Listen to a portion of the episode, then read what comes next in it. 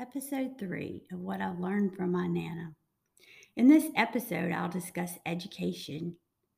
Zellie Roche, my grandmother, my mother's mother, was known to me as my Nana. Her value of education helped me to become Dr. Jacque Taylor. I lived with my Nana after I was born, so she began early to teach me.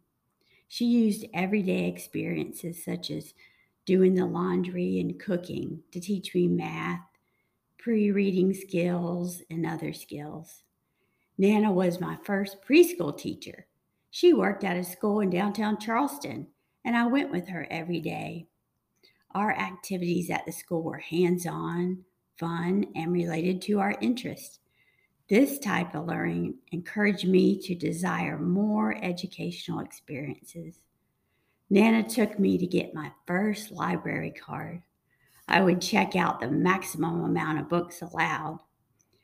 Nana and my mother read to me since I was a baby. They used silly voices for the characters in the books, changed their intonation for the exciting or the scary parts, asked me questions about the books, and engaged me in other ways. To this day, I love reading. Nana instilled with me the importance of being a lifelong learner. She showed me how to use everyday tasks to teach children.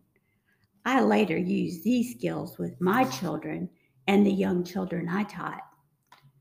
I try to pass on my Nana's ideas through my teaching of adult learners. My hope is that others can use Nana's ideas to instill the love of learning in children.